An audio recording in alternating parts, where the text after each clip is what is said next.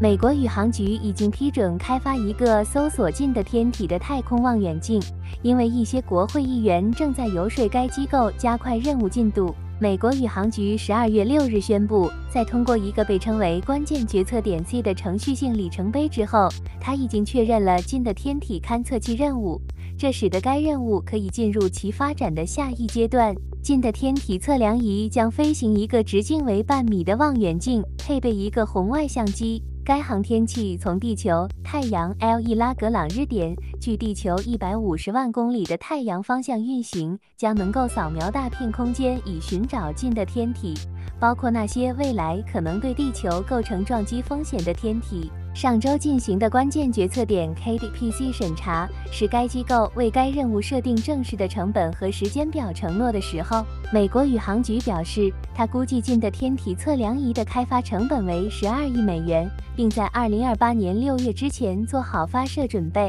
该成本是美国宇航局曾经为近的天体测量仪预测的两倍。当该机构在二零一九年九月表示，它将把近的天体测量仪作为一项定向任务，基于一个名为 NEOCam 的任务概念。该任务被提议用于发现计划的竞争性行星科学任务。该机构官员估计其成本为五到六亿美元。 不早于二零二五年发射。美国宇航局二零二二财年的预算提案预计从二零二二年到二零二六年，在该任务上花费 八点一一二亿美元，支持二零二六年的发射。美国宇航局在一份宣布审查的简短声明中说，在 K D P C 中概述的成本和时间表承诺，使近的天体测量仪任务符合项目管理的最佳做法。 这些做法考虑了开发项目无法控制的潜在技术风险和预算的不确定性。美国宇航局在其二零二三财年的预算申请中说，它将把该任务的发射从二零二六年推迟到二零二八年，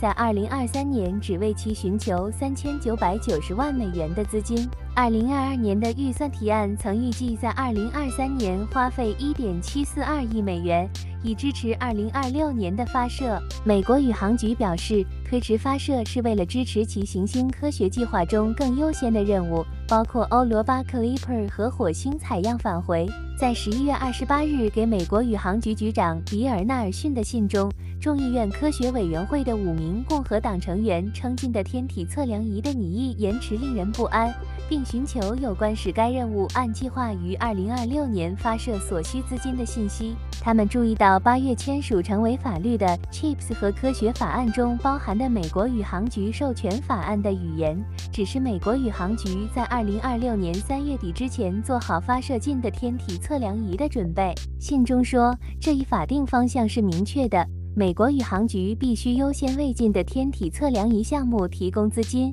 以便在行星科学的拨款水平内实现二零二六年的发射。该信由全委会排名第一的弗兰克·卢卡斯议员 L 一 和空间小组委员会排名第一的布莱恩·巴宾议员 L 二